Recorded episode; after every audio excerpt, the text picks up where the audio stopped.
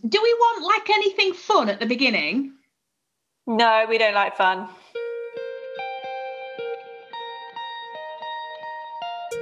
Hi, welcome to Scattered. We're a group of friends from the same church who are serving God in different countries, and we're meeting online to chat through books of the Bible, chapter by chapter. We'd love you to join us. Good. So we are looking at Acts 14 today. Um, and I thought it'd be good to think about where we are in Acts, because um, this passage begins with at Iconium. Um, and I want to know from you what that means. So Paul and Barnabas are in Can we call him Barney? I'd really appreciate Barnabas. that. Barnabas uh, are in uh, are in Iconium. They've been in Antioch. They've been in Antioch. Uh, uh, Paul has given this amazing God-centered sermon. Uh, he has given the gospel to the Jews and the Gentiles, made that clear to everyone that that's what's supposed to happen now lots of people come to faith, but then uh, there's a sort of an incitement of a riot. So they have run, they have legged it to Iconium. They shook off the dust off their feet. Shook off the dust. As they yeah. ran. Good. Yeah. Okay. And so, how is this visit to Iconium? How does it follow kind of the pattern of other places that they've been to on this like missionary journey? Jill? I guess they go first of all to the synagogue and yeah they speak to the jews there um so that's the pattern isn't it they always first of all go to the where people gather which is often the synagogue um mm. So and people accept the message and some people don't um yeah i think the thing i was thinking this week about how the gospel's powerful isn't it both in that it mm. re- evokes a response, whether that is a positive response or a negative response. The mm. power of the gospel means that people respond. Yeah. Um. So yeah, I think that's the pattern that we've seen, which we see again here, don't we? Hmm. I was reading something about this verse that said that the literal translation of the word unbelieving is actually disobeying. And oh, so interesting. By you know the this concept of unbelief actually being downright disobedience. And that's mm. where the sort of stirring up activeness of the the disbelief comes in is because they're just completely disobeying um, mm. what God is saying through Paul and, and Barnabas, uh, which I found helpful um, to understand why they would have been so compelled to cause so much trouble. Yeah, exactly. And and what like how do Paul and Barnabas like initially react um to these troublemakers? So it's interesting, isn't it, in verse three? So yeah. they stayed a long time, almost yeah. like they dig their heels in harder and say, okay, uh. we're staying around here because there's um a spiritual war on, isn't there? Yeah, I found that so interesting that I think this is the first time that they stick around because of persecution. In, yeah. the, past, in the past, they've always walked away from it, whereas this time they decide to stay. Uh, and it's it's just yeah, I found it really challenging. I think it's amazing that they had some people who believed trouble was stirred up and mm. they recognized how young and vulnerable these people were in their faith and so stuck around yeah yeah you totally know, they were so determined for this church to become established that mm. they were willing to stick around whilst these uh, unbelieving jews stirred up the gentiles and, mm. and caused problems for them and it was interesting isn't it that it's the jews who are stirring up the the the gentiles mm.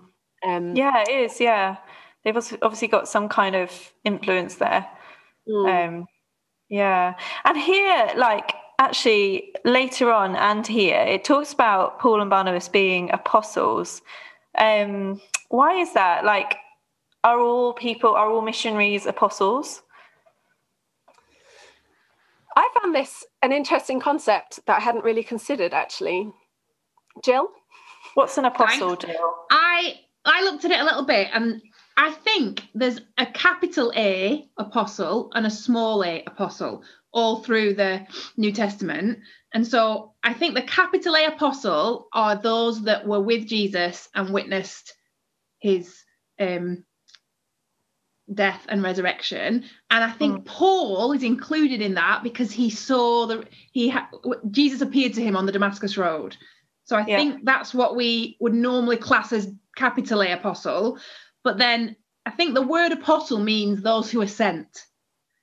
And so, like we saw in last week's chapter, they, these two, Paul and Barney, were sent out um, by the church. And so, in that sense, they are apostles because they were sent out. And in that sense, anybody that's sent out from a church is an apostle, small a. Mm, cool. Yeah, that's really helpful.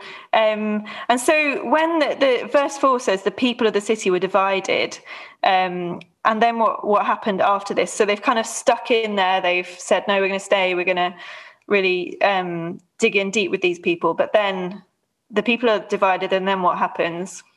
It gets physical, and there's a there's sort of a ruse to stone them. And so at that point, they decide. Yeah it's interesting, isn't it? It almost seems like they're not worried about um, they're not worried about the persecution at the beginning, but almost there reaches a point where they think this is unhelpful for us to stick around. Are we going to be more use? Yeah. Um, we've heard about this thing happening. Are we going to be more use by leaving now that we've stayed for a long time than sticking around? Are we going to cause more trouble? Yeah, and sometimes that's the case just generally, isn't it? Your presence with, especially around the world, like thinking missions, your presence with a fledgling church as a different person from another country can actually cause danger to that church, you being there. So it's better that you just leave and let them, you know, the Holy Spirit's at work there and he can take it, um, take it from there. And um, and actually Paul does go back, doesn't he, as we see in future, and kind of encourages that church and does further teaching. But yeah, sometimes it's it's best to leave. Um, so they go to Lystra, and a bit of debate about this one. Derbe, Derb, Derbe, Derbe, Derbe.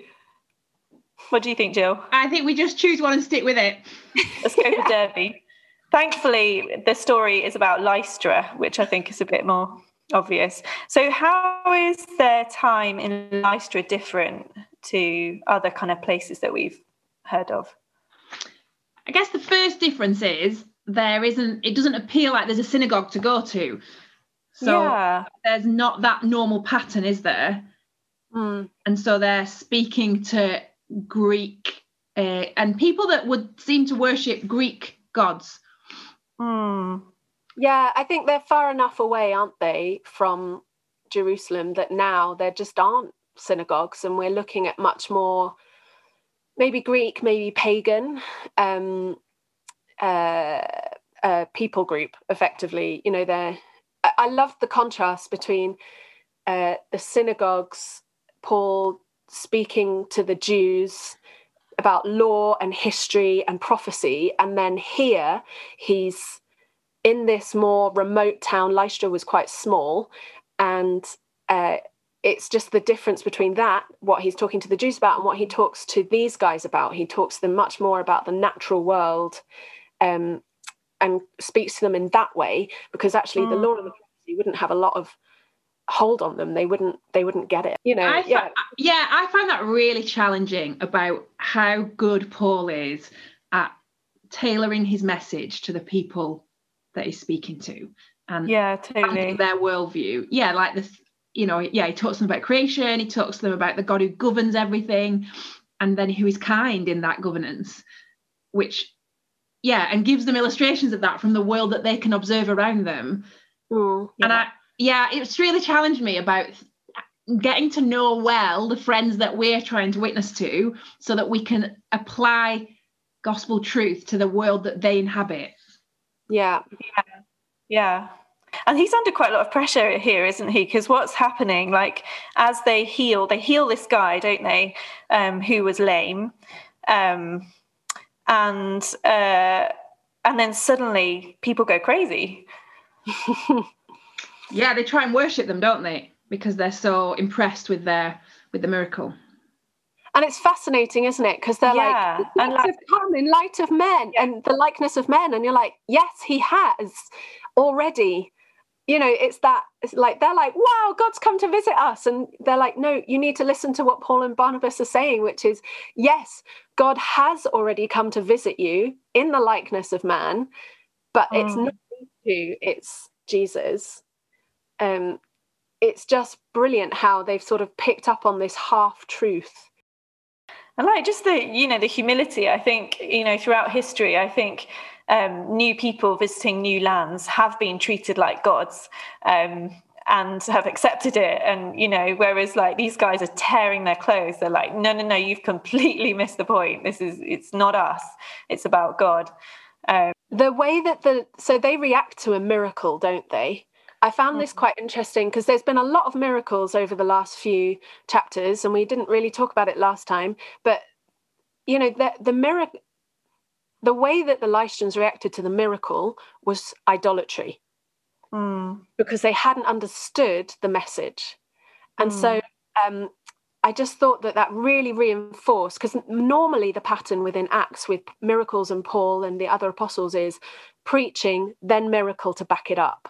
Mm. And here we've got this um, picture of the crowd seeing the miracle, but not actually being spoken to directly. When I read something about it, it said that it's likely that the lame man overheard Paul having a private conversation with somebody else.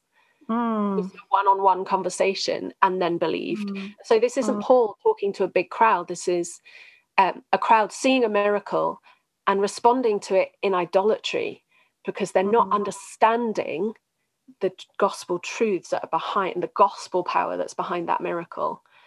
It, I just think that's a temptation for all of us, isn't it? It reminded yeah. me a bit of the sermon at St Clement's yesterday, where Paul was talking about we just so often want to elevate gifts and gifted people and mm.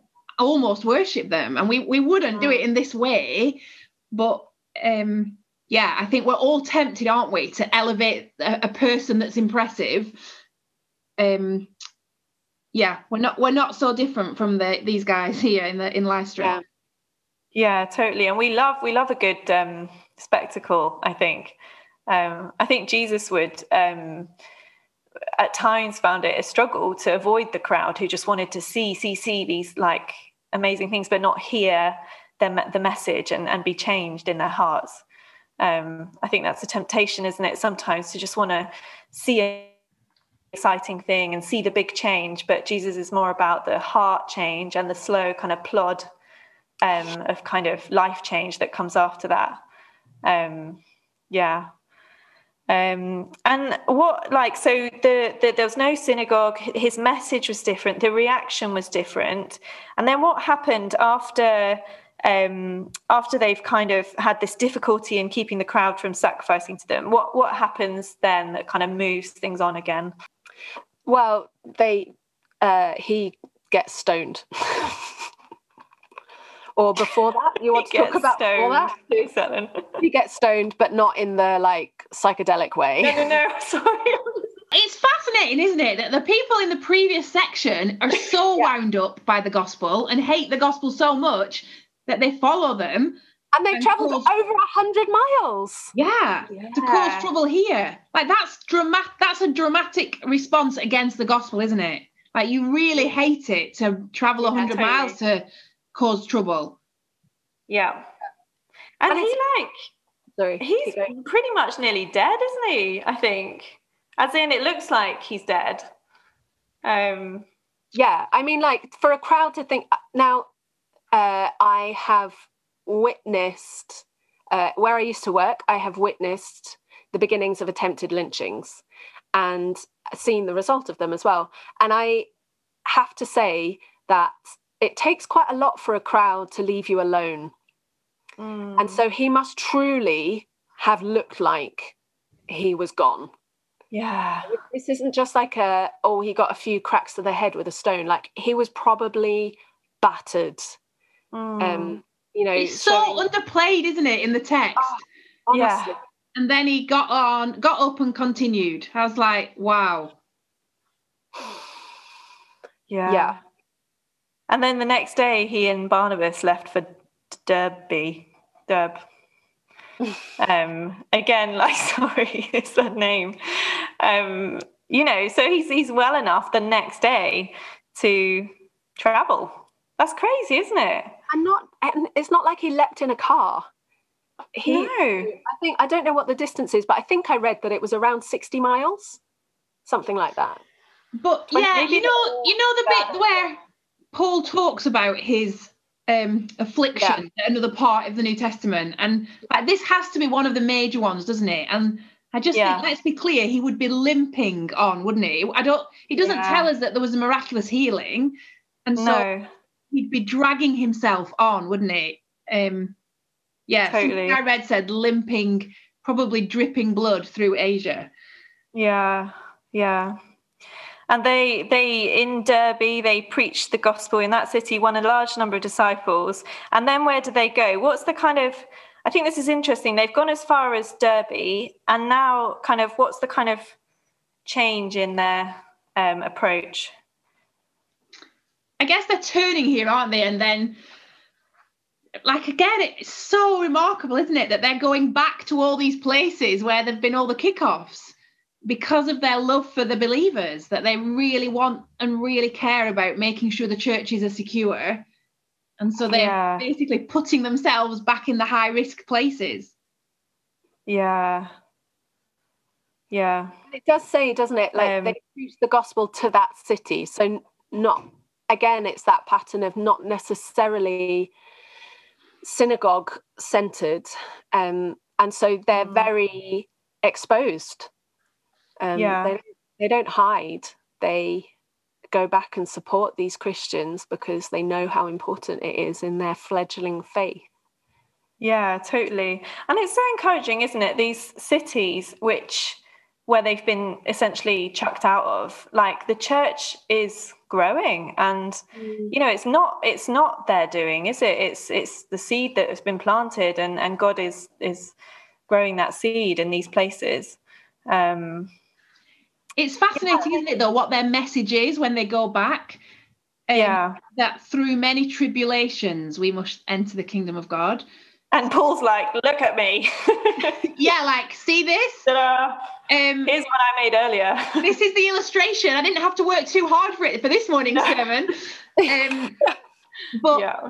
I, it's just so helpful, isn't it? That realism of it's going to be hard, guys. Like they're starting off and encouraging them with the truth that it's not going to be all the good times, and that yeah, I, I just think that's so important, isn't it, in our pastoral work in our with our own hearts but also with others yeah. that let's be real about it's going to be hard but it's yeah. i think often um you know it's making that distinction that christians don't go through tribulations to get to heaven they go mm. through tribulations tri- tribulations because they're going to heaven mm. like that, that's the distinction and and but that how amazing is that we are not alone you know you might mm. feel um, you're the only one struggling with x y or z you might feel alone but you are not but then i yeah. guess the really the thing that i really loved about when paul you know was mostly dead it was the disciples gathered about him uh, and picked him yeah. up, him up and it's that um, community oneness uh, sort of teamwork makes the dream work type thing that it's not just paul is the you know he's the pinnacle and therefore he's not cared for by the disciples. He yeah he's mm. a big deal but they care for him in the same way they would care for anyone else in their group. Um, yeah. Yeah i found that really encouraging yeah, and great. want to ensure that the christian communities i'm in do that so after, so they've been back, they've encouraged these churches, and then they go back to Antioch. So why do they go back to Antioch? Do you think? Well, partly just to rest, you know, cover. By this point, they've been out what eighteen months to two years, walking mm. most of the way, being stoned and beaten and threatened and everything, and but um, also just to tell people what's been going on and have fellowship and encouragement. Uh, yeah. yeah. and to, and share what God has been doing with them, which yeah. I found really interesting. Um, mm. Not for them or to them or through them, but with them. Uh, yeah. It's that teamwork thing again. Uh, yeah, God totally. With them. And you really sense that excitement, don't you, from the church that sent them? Because when they arrived, the church gathered together and there's just a real excitement about wanting to mm. hear um, the work that God's been doing in and through them. Um, yeah, because we're on the cusp, aren't we, of this big council in Jerusalem, right? Mm. Um, which is quite important as to you know what's going to happen with these Gentiles. Um, uh, so yeah, it's really important, isn't it, that they've gone and they've seen God move amongst these peoples. Um, and they've gone and seen it and they, they've established churches and now they've come back so it kind of sets the the ground nicely for the the kind of Jewish Christians to be like, okay, like what we're we going to do now? Um, which I think is really cool. Um, do you think like how can we learn from the church um, in Antioch about sending missionaries? I guess this is the this is the bookend, isn't it, of the other the question from last week when they were going out and now they're coming back yeah. in, and they're they're just engaged. It's a team effort, isn't it? They yeah. I, just really struck me the privilege that we have to maintain good contact when our missionaries are away because they're away for 18 months and I'm pretty sure that there was such an excitement to hear what's happened because people wouldn't have known, would they? Like, no. there might have been a letter or two, but unlikely. So, yeah, just the the investment of the church in Antioch and the excitement that you can almost is tangible in these verses is so encouraging and challenging to us, isn't it? Of how yeah. invested are we at home in you guys, in what you're doing and what God's doing yeah. through way. Um, yeah. And the thing I think as well I found interesting was this concept of they so um when I was reading about it, they said that this wasn't like a one time gathering. Like they had too much to say in one meeting. And so it would have been meetings over a period of months. Mm. Um, and that the church were not just ministering to the uh, to the apostles and disciples in terms of head knowledge like not just being like oh come on this weekend away it'll be really good. You know you can learn about all this stuff so that we can fill your head and you can go back out again but they were ministering to their souls. Yeah. Um, and from experience uh, sometimes i feel like m- missionaries who are coming back just need to be heard mm. and that in itself ministers to their soul. Yeah and they're living in difficult places and they they don't necessarily want to explain themselves we did this because this this but we just want to tell the story of our experience over the last two years and showing what god has done with us um, as well as and as well as sharing the successes sharing some of the struggles mm. And I think the onus is is sometimes on the missionary as well to be prepared to tell stories and to be open and vulnerable and be like, you know, yeah, this was this was really hard when this happened, and because um, often we get asked, how is blah the country that you're in? How is blah? And like it just feels like I have just don't know what I don't can't think of one thing to say, but I've got so many things to say. Like it's that weird feeling and you you need people to dig in to you and be like, but how are you feeling about that? And you know, yeah, it really helps when you've got a bit of time. I like that it says they stayed there a long time with the disciples. Like sometimes you need a long time to unwrap unravel a bit and yeah, yeah and I would completely agree with that. I have been back in the UK now for months, I think, uh, three and a half ish.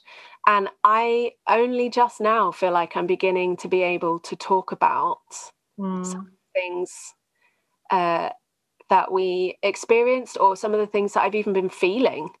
Mm. You know, I'm just um, beginning to like things are beginning to pop into my head. I'm like, wow, I haven't talked to anybody about that major event yeah. because I haven't felt able to, or I haven't. It ha- just hasn't occurred to me. Mm. Um, yeah yeah having a long time and i just thought that was a really beautiful picture of like everybody desiring fellowship together yeah um yeah you know, it was just really like they just decided to stay. They just wanted communion with their friends. Yeah. Uh, yeah. Um, I could really associate with that.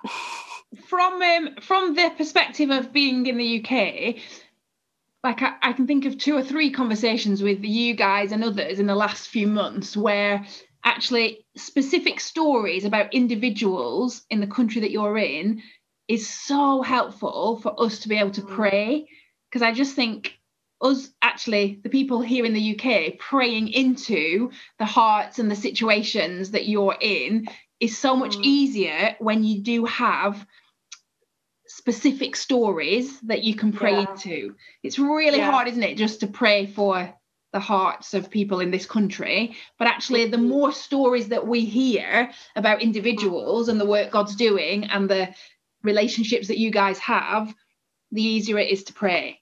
On, mm. you know, from the home side. So I think mm. the power of story is brilliant for understanding your experience, but also for praying specifically yeah. into the situations you're in. And just thinking about like further application, um, how do we know from this passage or like from other Paul's other writings, um, how can he continue in ministry when like in one town he's got people worshipping him like a god and then in the very same place there's people who are like try- stoning him and trying to get rid of him? Like how how do we how can we take encouragement from paul and maybe from here or from elsewhere in his writings the place i went when i was thinking about that was actually at the end of john chapter 2 mm. jesus says let me just find it and read it exactly um yeah, I, have been really wrestling with that question this week because I just think I would either be so, oh, they love me, and my pride would be really massaged, or mm. I just would be so mortified by the rejection. And yeah, at the end of John chapter 2, Jesus says, he was when Jesus was at Jerusalem for the Passover feast, many believed in his name when they saw the signs that he was doing. But Jesus, on his part, did not entrust himself to them because he knew all people and needed no one to bear witness about man, for he himself knew what was within man. Mm. And I've really thought about that this week and how Paul just didn't give himself, did he, to the opinion of the crowd, either positively or negatively. His heart yeah. was set on knowing Christ, that is gain. And mm. I, he really did count everything else as loss compared to knowing Christ. And yeah, that section where Jesus says, I, I know that people are fickle. Like, there's don't give yourself to the opinion of man because it's gonna yeah. let you down every time, either positively or negatively. Uh, yeah, that's been the place I've landed this week. Of with too, my heart's too drawn to people's opinion and yeah. not enough to um, counting that all as loss compared to the opinion of Jesus. Yeah, that's very helpful. Mm. Yeah, um, for me, it was I was drawn more towards um, his total and utter convic- conviction in the truth of the gospel. Mm. Uh, I thought about Romans 10, where he says, you know, how can they believe, you know, everyone who calls on the name of the Lord will be saved, but how can they call on the name and if they haven't heard of them and how can they heard mm. of them? Mm. You know, I'm paraphrasing. But then also this these parts in uh, Hebrews 3, chapter 6, it says, uh, Christ is faithful over God's house as a son, and we are his house if indeed we hold fast our confidence and our boasting in our hope. Mm. And then later in chapter 14, it says, um, For we have come to share in Christ if indeed we hold our original confidence firm to the end. Mm. That was Paul's utter confidence um, in in what he was saying and he was doing and the importance of it because if he didn't have total conviction that the only way to be saved is through believing in Jesus Christ there is no way that he would have walked 60 miles the day after being beaten to a pulp and yeah. then returned to those towns. You know, how often do you hear people say, oh, that person in the shop was really rude to me, so I'm never going there again? Mm. It, I um thinking about uh, moving to West Africa and the place that I'm going to, that was a real challenge for me. Mm. Do I do I have this level of conviction um, in order to Mm. keep going with those things with with what we're planning to do? Um, yeah. and I guess Yeah. Paul goes on. You know, he writes all his epistle letters like. I found it fascinating that he returned to Antioch and then wrote Galatians. Like they think that these churches were the churches that he wrote to when he Mm. wrote Galatians. I found Yeah. that amazing. So I want to reread them in light of that. But um, that bit in Philippians 4 where he says, I can do all, through all things through him who strengthens me. So Yeah. I can face any and all circumstances and be content and keep going because of Jesus Mm. um yeah like lifting his eyes up from him himself and his experience and seeing jesus and seeing god as Yeah. like the focus of what they're you know because they're not they're not beating they're not destroying paul because they hate paul they're they're stoning paul because they hate the message of the gospel Yeah. Yeah, Yeah. it's not personal for him, is it? He's so Yeah. good at keeping his eyes on Jesus rather Yeah. than his experience. Yeah, I think he really does see himself as like a jar of clay with this message. Like, I'm just the vessel. Like, I've got this precious message, and you know, but you, you can do what you want to my kind of jar. But I I really care about the message. I really care about my savior. Yeah, and Yeah, that's super. love that. That's He- so he helpful, gets isn't back it? up again Such a helpful time. picture. Um, Um, great. Thanks everybody. Thanks for listening, and see you next week. bye